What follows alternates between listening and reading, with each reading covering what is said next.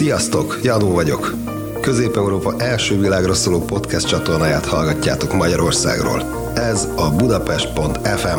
Hi, my name is Ray, and you're listening to the number one podcast station in Central Europe, Budapest.fm, podcasting to the world from Hungary.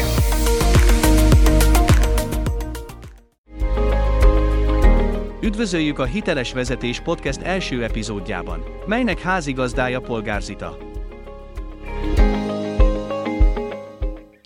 Sziasztok! Ez itt a Hiteles Vezetés Podcast, ez az első felvételem ma, és egy kicsit izgulok, bevallom nektek őszintén, mert hogy nagyon régóta vágyok arra, hogy beszélhessek arról, hogy mit jelent a vezetői hitelesség, és szeretnék ma nektek arról mesélni, hogy egészen pontosan ez a téma nekem az elmúlt évek során miért vált a szívügyemmé. Én azt gondolom, hogy a vezetés az tulajdonképpen egy óriási hatás. Ugye, ha belegondoltok, nyeltoknak van munkahelye, vagy volt munkahelye, vagy lesz munkahelye, azért ez azt gondolom, hogy eléggé természetes dolog, hogy, hogy dolgozunk valahol, és én azt hiszem, hogy nagyon-nagyon nem mindegy a vezetőnek a személye. Ugye a vezetői lét az gyakorlatilag egy olyan hatást jelent az emberekre, most ha belegondoltok, ti is mikor dolgoztok, amikor elmentek munkába, akkor nagyon-nagyon nem mindegy, hogy milyen hangulatban teszitek ezt, hogy, hogy milyen az a főnök, akihez bementek aznap dolgozni, hogy hogyan bánik veletek. Én, mint ezt ember és mint egykori alkalmazott is mondom, hogy óriási különbség volt a között, amikor bementem úgy reggel, hogy tudtam, hogy egy jó felettes vár, akivel lehet konzultálni, akivel meg lehet beszélni a dolgokat, aki fogja, fog érdeklődni a kérdéseim iránt, vagy pedig egy olyan, aki lerázott, mert egyáltalán nem érdekelte, hogy én mit csinálok, és csak a teljesítményem figyelmet akarta. Ugye ezt gondolom nektek sem mindegy, hogy milyen munkahelyen dolgoztak, és hogy ott milyen a főnök. Na most én azt gondolom, hogy a vezetés egy óriási hatás. Tehát az, hogy milyen vezetőnk van, szóval ha átgondoljuk, akkor gyakorlatilag meghatározza nem csak a mindennapjainkat a munkában, hanem a munkán kívüli életünket is. Igazából azt kell, hogy mondjam, hogy amikor mondjuk stresszért a munkahelyemen, akkor én azt nagyon sokszor hazavittem, és éreztem, hogy otthon sem tudok olyan lenni, olyan könnyed, olyan elengedett, mert rám nehezedett a munkasúlya. És nagyon sok esetben azt vettem észre, hogy ez bizony azon is múlott, hogy a felettesemhez tudtam-e fordulni, hogy ő segítette nekem. És a mai világban én azt látom, hogy nagyon sokszor az emberek igen stresszesek a munkájuk miatt. Tehát, hogyha így szétnézek mondjuk a BKV-n, akkor nem mindig olyan embereket látok, akik befele mennek a munkába épp, és nagyon-nagyon boldogan teszik ezt, így szinte beröpülnek, ugye? Sokszor elfogadjuk azt, hogy hát a munka az olyan, hogy ott bemegyünk, és nem tudom, szenvednünk kell, vagy le kell húznunk azt a nyolc órát, de valahogy még sincs számunkra annyira értelme. És én azt gondolom, hogy ennek nem feltétlenül kellene így lennie, hiszen a munka az lehet öröm. A munka az lehet egy minket töltő dolog, sőt kell is, hogy legyen, hiszen nagyon-nagyon sok időt töltünk benn, rengeteget. Ha belegondoltok, sokszor több időt töltünk a munkában, mint a párunkkal, vagy a családunkkal, és nagyon-nagyon nem mindegy, hogy amikor bemegyünk, akkor mi a fogadtatás, milyen ott az az ember, aki úgymond minket vezet, hogyan viszonyul hozzánk. És én azt gondolom, hogy a vezetés egy óriási hatás az emberekre. Arról nem is beszélve, hogy személyes kötődésem is van természetesen ehhez a témához, hiszen én magam is voltam alkalmazott, én magam is voltam vezető, és hát egy ember vagyok, akinek az évek során azért vált szívügyévé ez a téma, téma mert fejvadász is voltam, és nagyon-nagyon sok munkavállalóval beszélgettem. Több ezer álláskeresővel tartottam interjút, és ők elmesélték azt nekem, hogy, hogy mennyire fontos nekik az, hogy milyen vezetőjük van. Rengeteg, rengetegen számoltak be különben arról, hogy, hogy sokszor mennyire nem kapják meg a vezetőiktől azokat a dolgokat, amire szükségük lenne egy munkahelyen. Mire gondolok itt? Sokan hiányolták az odafigyelést, azt, hogy igazán fontosnak érezzék magukat a szervezetben, esetleg a folyamatok hiányát, káoszosnak érezték azt, hogy nem tudják, hogy mit kell tenniük, nem volt szervezettség, mufurcak voltak esetleg a kollégák, és nem voltak a konfliktusok kezelve. Tehát nagyon-nagyon sok olyan dologról számoltak be nekem az álláskeresők, amiről én így azt a következtetést vontam le a velük való beszélgetésben, hogy, hogy hiányzik a, a törődés és a figyelem a vezetők részéről. Nyilván itt nem feltétlenül az összes vezetőről beszélek, de az a sok ezer álláskereső igen gyakran mondta nekem azt, hogy Zita, nekem szükségem lenne egy olyan vezetőre, aki biztosítja nekem azokat a dolgokat, hogy én jól tudjam végezni a munkámat, hogy én tudjak szakmailag fejlődni, hogy én lássam, hova tartok. És bevallom nektek őszintén, hogy akkor még nagyon-nagyon fiatalon én nem igazán értettem azt, hogy, hogy miért nem kapják meg ezeket a dolgokat a vezetőktől. Tudjátok, sokszor olyan egyszerű dolgokat kértek az emberek, tehát tudja, mi a feladatom, vagy kapjak néha visszajelzést, egy dicséretet, egy válveregetést, és én azt mondtam erre, hogy de hát ezt meg kellene kapniuk.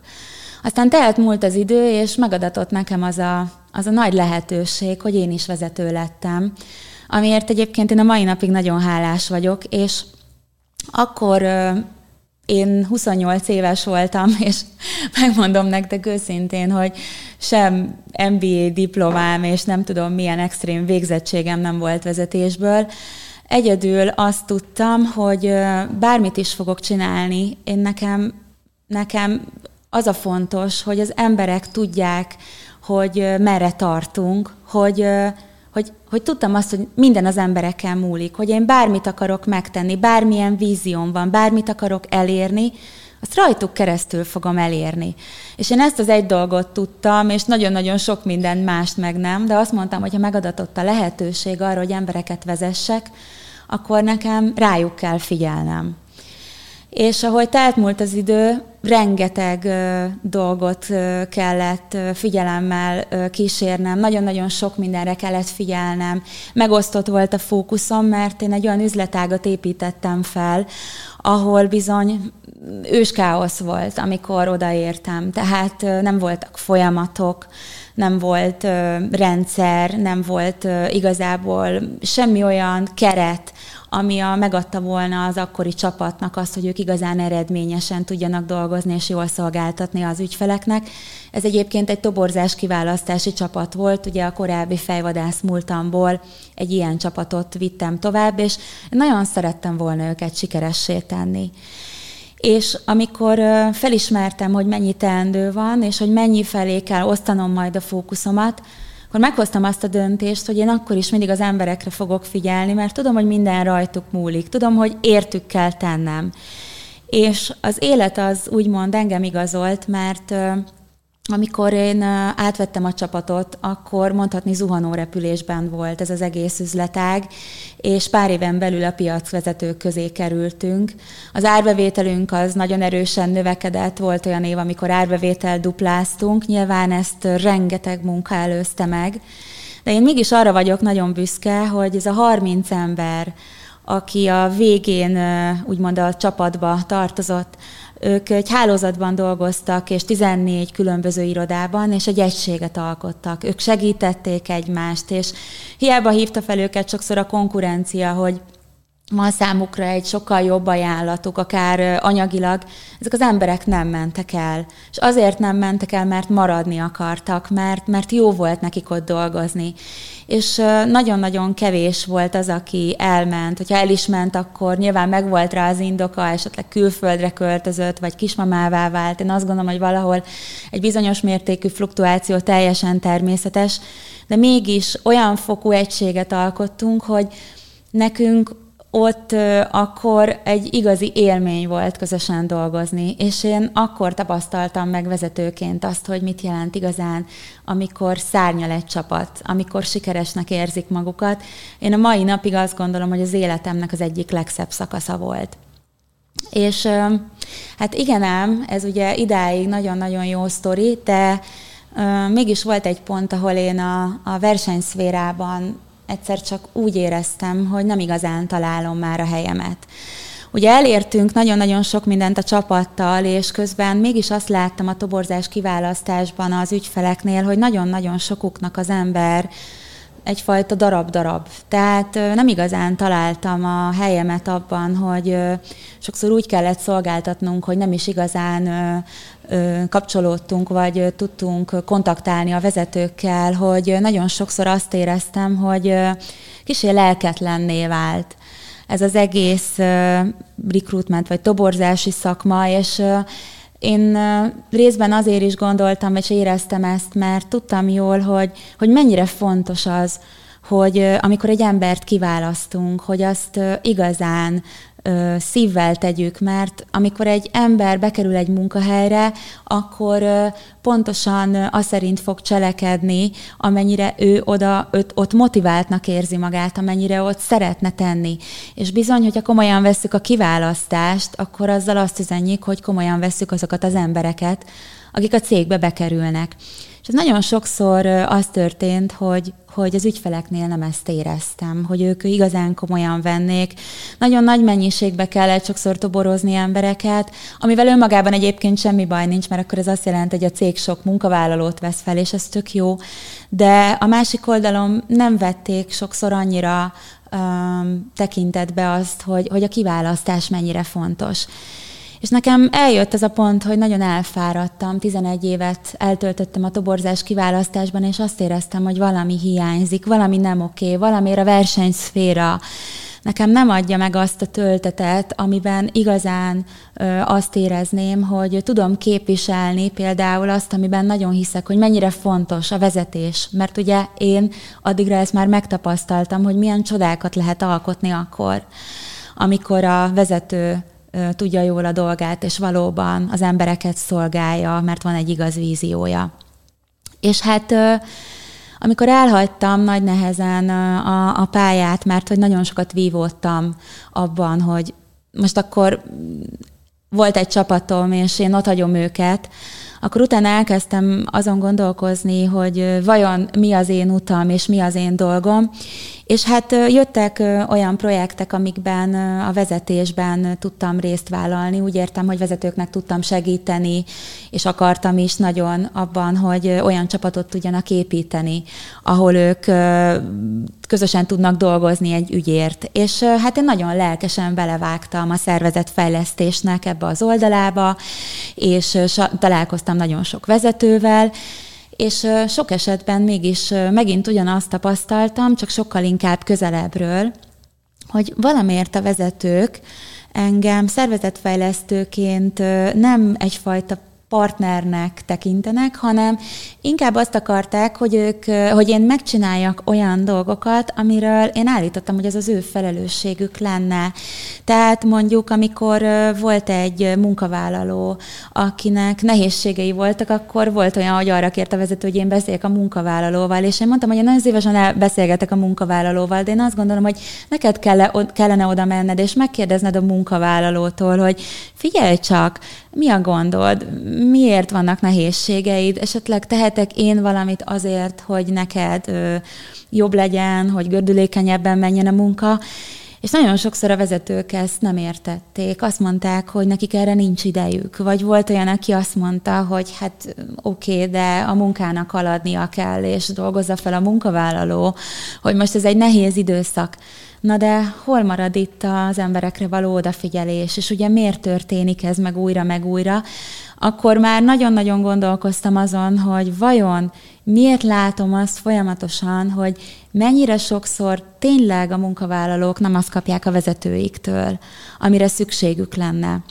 És bevallom nektek őszintén, hogy ezen a ponton egy kicsi kiábrándultam abban, hogy mennyire sok esetben azt tapasztalom, hogy a munkavállalóknak egyszerűen hiányzik az, ami a, amit a vezetés jelent, hogy igenis ők fontosnak érzik magukat, mert tudják jól, hogy ők egy célért tesznek, és ők a munkájukkal járulnak ahhoz hozzá, hogy ez a vízió, azok a célok, amiket a vezető kitűzött, megvalósuljon. És hát ez a kiábrándulás egy, egy időre engem arra késztetett, hogy teljesen elfordultam, úgymond az üzleti világtól, és arra gondoltam, hogy jó, hát akkor uh, itt, itt lehet, hogy én gondolom rosszul, hogy úgy, oké, nekem volt egy nagyon csodálatos tapasztalásom vezetőként arról, hogy hogyan is lehet uh, egy csapatot úgy felépíteni, hogy ők utána eredményesek legyenek és elkötelezettek, és, és lehet, hogy másoknak van mégis igaza, hiszen hogyha nagyon sokan azt csinálják, amit ugye lát az ember, akkor azt gondolja sokszor, hogy hú, hát lehet, akkor vele van a gond, és én megfordult a fejemben, hogy lehet, hogy mégsem az a vezetés, amit én addig annak gondoltam, csak hát az eredmények, és ugye az emberek nem azt igazolták vissza, hogy, hogy én annyira rosszul gondolkodnék erről, sőt, mégis bennem volt ez a kérdés, hogy, hogy akkor miért is van mindez a világban.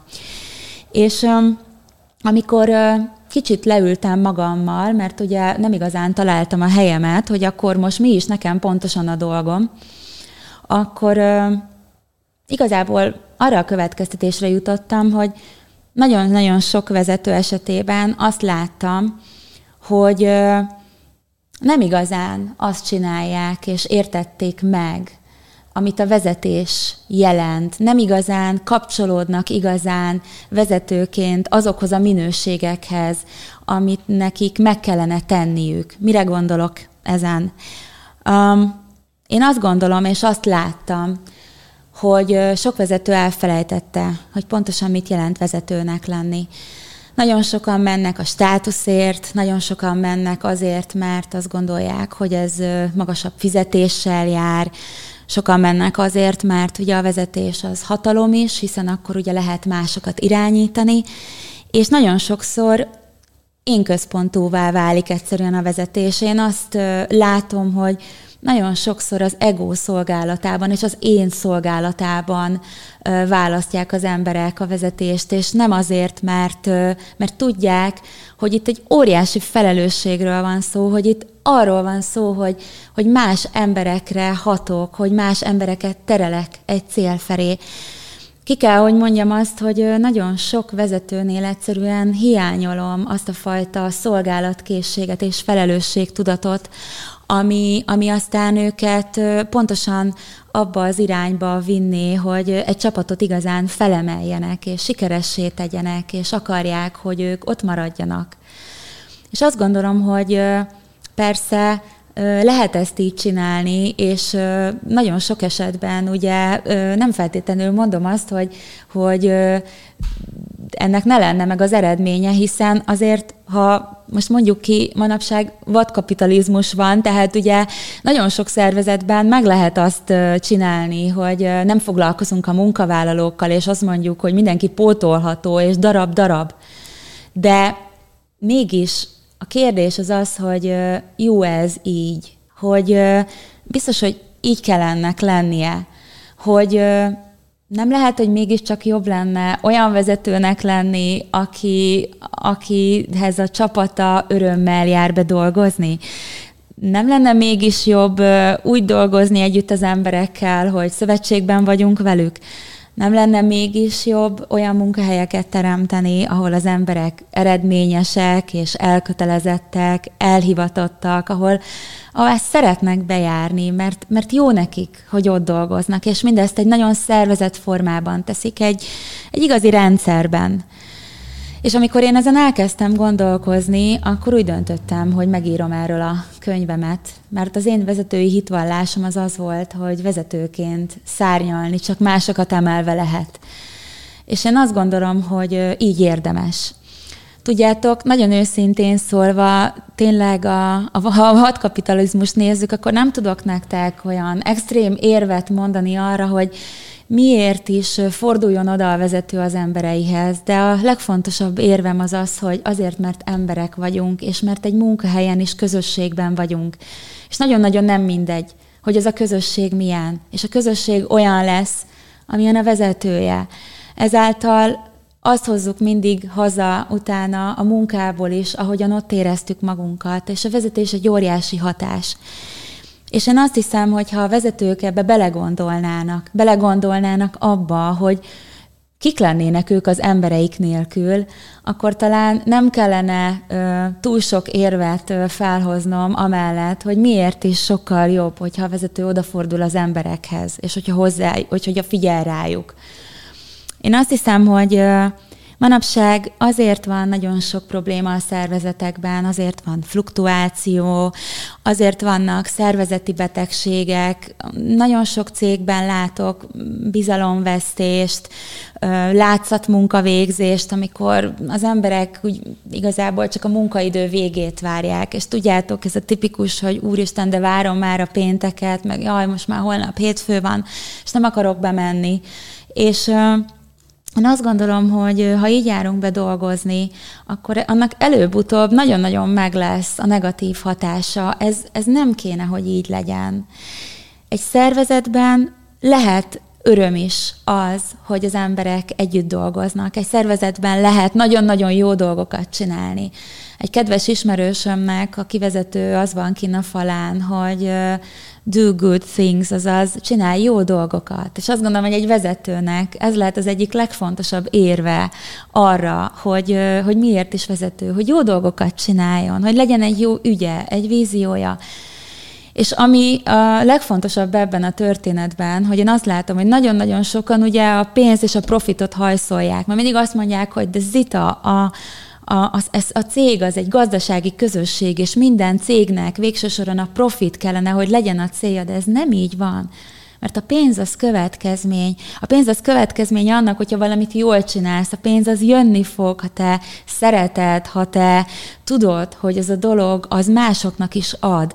És én azt hiszem, hogy hogyha vezetők kijönnének végre abból, hogy a profitot kergetik, és ütik a munkavállalók fejét, hogy mikor lesz már teljesítményed, és helyett arra fókuszálnának, hogy megadják azoknak az embereknek azokat a dolgokat, amire nekik szükségük van egy munkahelyen, akkor rögtön ők elkezdenének sokkal-sokkal jobban teljesíteni. Arról nem is beszélve, hogy nem cserélődnének, hogy szívesen akarnának hosszú távon is maradni, mert a lojalitás ugye akkor alakul ki, amikor én érzem, hogy én ahol vagyok, ott nekem jó. Ez ugye a párkapcsolatban is akkor alakul ki a lojalitás, amikor mi jól érezzük magunkat együtt. Ez ugyanígy van a munkahelyen is. És ez nagyon-nagyon sokban múlik a vezetőn. És akkor nem lenne annyi szervezeti betegség, akkor nem lenne annyi probléma a munkahelyeken, akkor egészséges szervezetek lennének. És én azt hiszem, hogy ha így gondolkodnánk, akkor rögtön annyi probléma megoldódna, mert hogy a munkahelyeken rengeteg időt töltünk, és hogy annyira nem mindegy, hogy azt hogyan éljük meg. Én azt gondolom, hogy ha a vezetők egészen egyszerűen odafigyelnek a munkavállalókra, akkor az olyan dolgokat hoz be, amit addig el sem tudtak volna képzelni. Tehát én a magam is tapasztaltam vezetőként, hogy amikor egy munkavállalónak csak annyit mondtam, hogy figyelj, gyere, meséld már el, hogy most milyen nehézségeid vannak. Sokszor olyan információkat tudtam meg tőlük, amire nem is gondoltam volna, hogy hol lehet fejleszteni, hol lehet valamit jobbá tenni. Amikor annyit mondtam a munkavállalóknak, hogy gyere, mondd el az ötletedet, akkor ők jöttek, és, és annyira szerették volna ők is megoldani azt a dolgot, amin esetleg én magam törtem a fejemet egyedül. Amikor a vezető odafordul a csapatához, akkor nem lesz többé vezetői magánya, és szerintem ez is egy óriási dolog, hogy számíthat azokra, akikkel együtt dolgozik.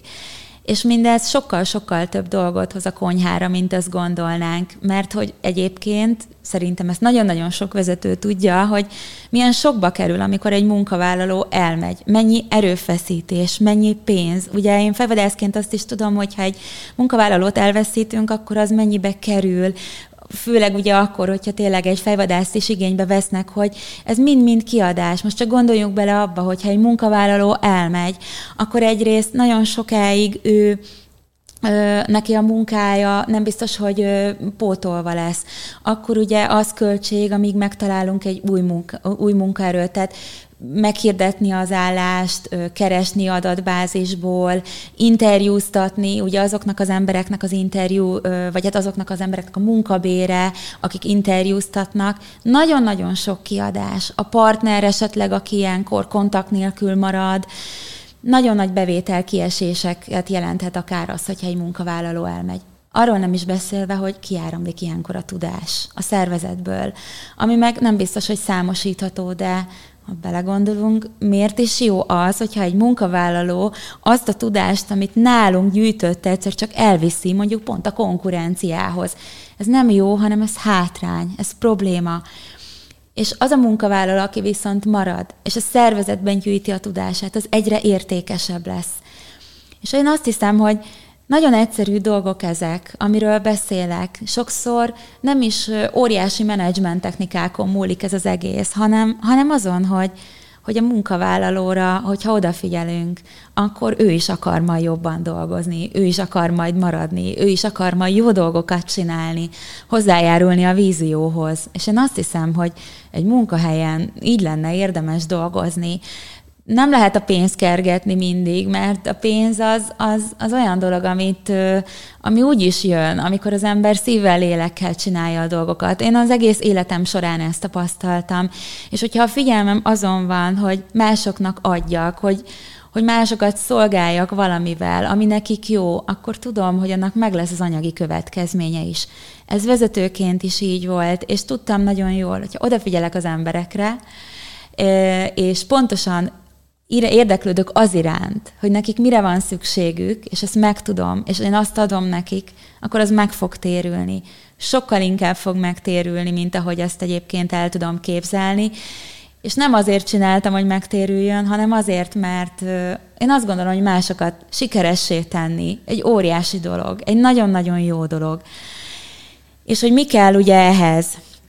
Nos, én azt hiszem, hogy itt lenne az ideje nagyon, hogy a vezetők felismerjék azt, hogy igenis ez egy óriási felelősség, hogy vezetőnek lenni nem egy egyszemélyes show műsor. Ez nem olyan dolog, amit így felveszel egy állarcot reggel, aztán ledobod valamikor délután, és akkor örülsz annak, hogy mekkora bónuszod lesz évvégén, aztán a többi lesincs ejtve.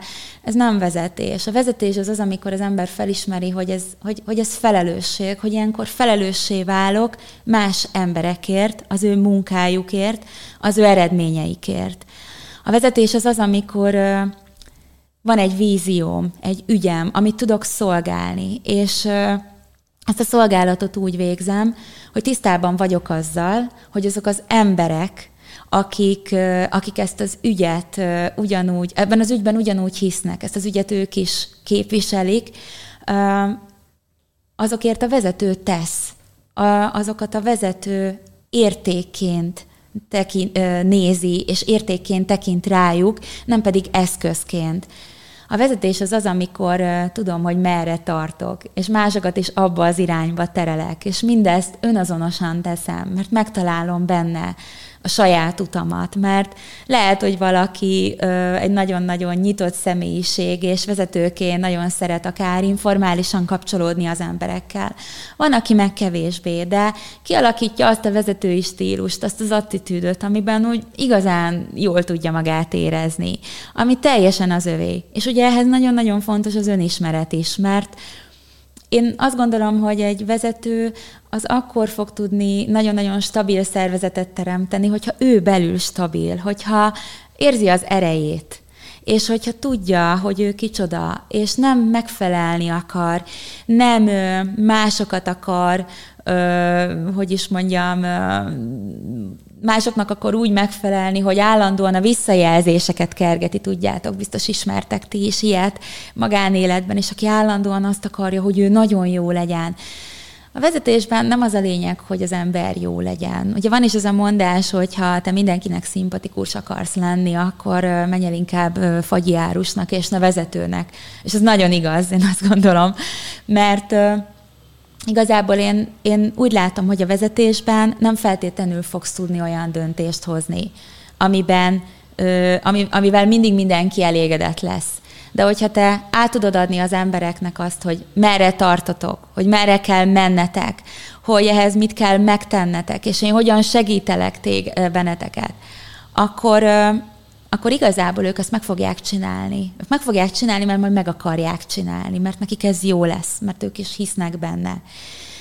És én arról szeretnék nektek mesélni ezeken a podcast felvételeken, hogy mit tapasztaltam, hogy mire van szükségük a munkavállalóknak egy vezetőtől, mert olyan sok éven át hallgattam azt a rengeteg álláskeresőt, és megfigyeltem azt, hogy ezek a dolgok alapvetően mindenkinél nagyon-nagyon közösek. Tehát persze az egyén szintjén vannak különbségek, és ugye mindenki más élethelyzetben van, meg minden ember egy kicsit más. De mégis vannak olyan kollektív szükségletek egy munkahelyel kapcsolatban, ami az embereket összeköti, amit megfigyeltem, hogy ugyanazt mondja a programozó matematikus, ugyanazt mondja a szélzes, és ugyanazt mondja az asszisztens, sőt a gyári munkás ember is ugyanazt mondja. Teljesen mindegy, hogy valaki fizikai vagy szellemi oldalon dolgozik, teljesen mindegy, hogy mennyi idős, mi a neme, milyen életszakaszban van. Vannak dolgok, amik ugyanazok a munkahelyel kapcsolatban, ugyanúgy jelentkeznek, mint elvárás minden embernél.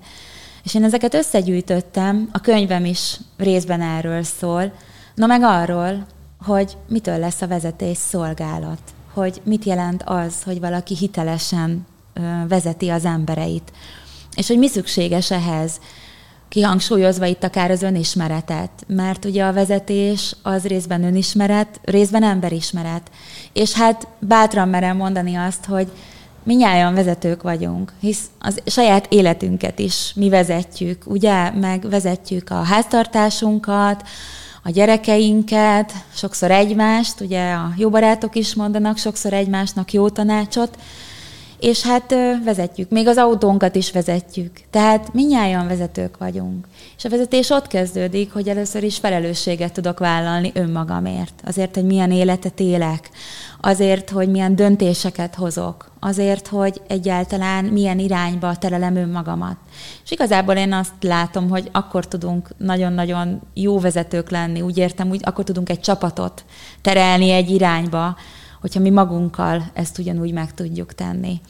Ezért én ezeken a podcastokon arról is szeretnék mesélni, hogy mit jelent az önismeret, és hogy hogyan tudjuk magunkat egy olyan irányba terelni, amiről, amiről érezzük, hogy, hogy, hogy az a nekünk való, hogy hogyan tudunk akár olyan életet élni, amiben teljes mértékben felelősséget vállalunk a döntéseinkért, és megismerjük magunkat a lehető legjobban.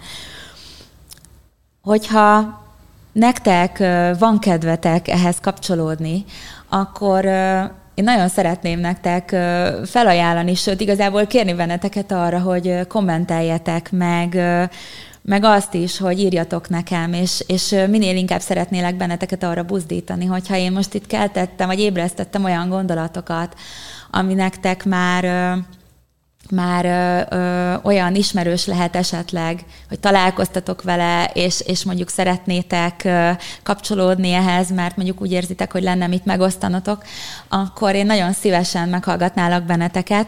Ez a műsor úgy van összeállítva, hogy ugye itt lehet ö, akár live is bekapcsolódni, mert hogy, mert hogy itt nem csak a kommenteket lehet látni, hanem igazából be is tudtok majd élőben is, akár az arcotokat vállalva kapcsolódni, hogyha van kedvetek. Ehhez majd minden információt fogok a, a legközelebbi videón megosztani veletek, hogy tudjátok, hogy ezt hogyan tehetitek meg. De én arra szeretnélek benneteket buzdítani, hogy kapcsolódjatok ehhez a témához, hogyha tudtok, és, és gyertek, és osszátok meg a videót, hogyha úgy érzitek, hogy ez nektek ad, hogyha ébresztett bennetek olyan, bennetek olyan gondolatokat, amit érzitek, hogy hm, igen, igen, nekem is ez a vezetés téma, vagy esetleg volt olyan vezetőm, akiről érzem, hogy fú, esetleg hagyott némi kívánni maga, valót maga után. Szóval én nagyon-nagyon kíváncsi vagyok a tapasztalatotokra, és nem csak a rosszra, hanem a jóra is. Ugyanis én tudom jól, hogy azért jócskán vannak olyan vezetők, akik ugyanúgy gondolkodnak, hogy igen, csináljunk jó dolgokat, tereljük az embereket egy olyan cél felé, a, amiből aztán ők is profitálni fognak, mert ez nekik is jó, mert ők is hisznek benne. És én ezeket a vezetőket nagyon szeretném ezzel a podcasttal segíteni, hogy, hogy minél inkább tudják, hogy mit kell a munkavállalókért megtenni, hogy mi az, amit meg kell mondjuk esetleg kérdezni, hogy hogyan kell velük kommunikálni, mi az, amit biztos, hogy szervezeti szinten meg kell nektek, nekik adni. Mert én hiszek abban, hogy az egészséges szervezetben egy olyan egészséges munkahelyen nagyon jó dolgozni, ahol aztán ott nagy dolgok születnek. És szeretnélek benneteket arra kérni, hogyha tetszett ez a videó, és ébresztett annyi gondolatot bennetek, hogy szeretnétek velem ezt megosztani, akkor én annak nagyon örülnék, mert innentől kezdve ez a podcast egyfajta folyamatos rendszerességgel fog megjelenni, és egyfajta segítségként, hogy mindazoknak, akiket érdekel a téma, tehát nem csak vezetőknek, hanem azoknak is, akik önmagukat szeretnék vezetni. Úgyhogy gyertek, kapcsolódjatok. Ez a videó elérhető lesz a YouTube-on, a Facebookon, sőt, majd egyszer reményeim szerint a LinkedIn-en is osszátok meg, kapcsolódjatok hozzá, kommenteljetek, gyertek be csatlakozni. Én el fogok nektek minden olyan dolgot mondani, ami igazából fontos lehet a vezetéssel kapcsolatban, és amiről úgy gondolom, hogy ezáltal fogjuk felemelni az embereket, mert, mert én azt hiszem és vallom, hogy vezetőként szárnyalni csak másokat emelve lehet. Gyertek, kapcsolódjatok, csatlakozzatok a Hiteles Vezetés Podcasthoz, várlak benneteket szeretettel, és köszönöm szépen, hogy meghallgattatok. Sziasztok!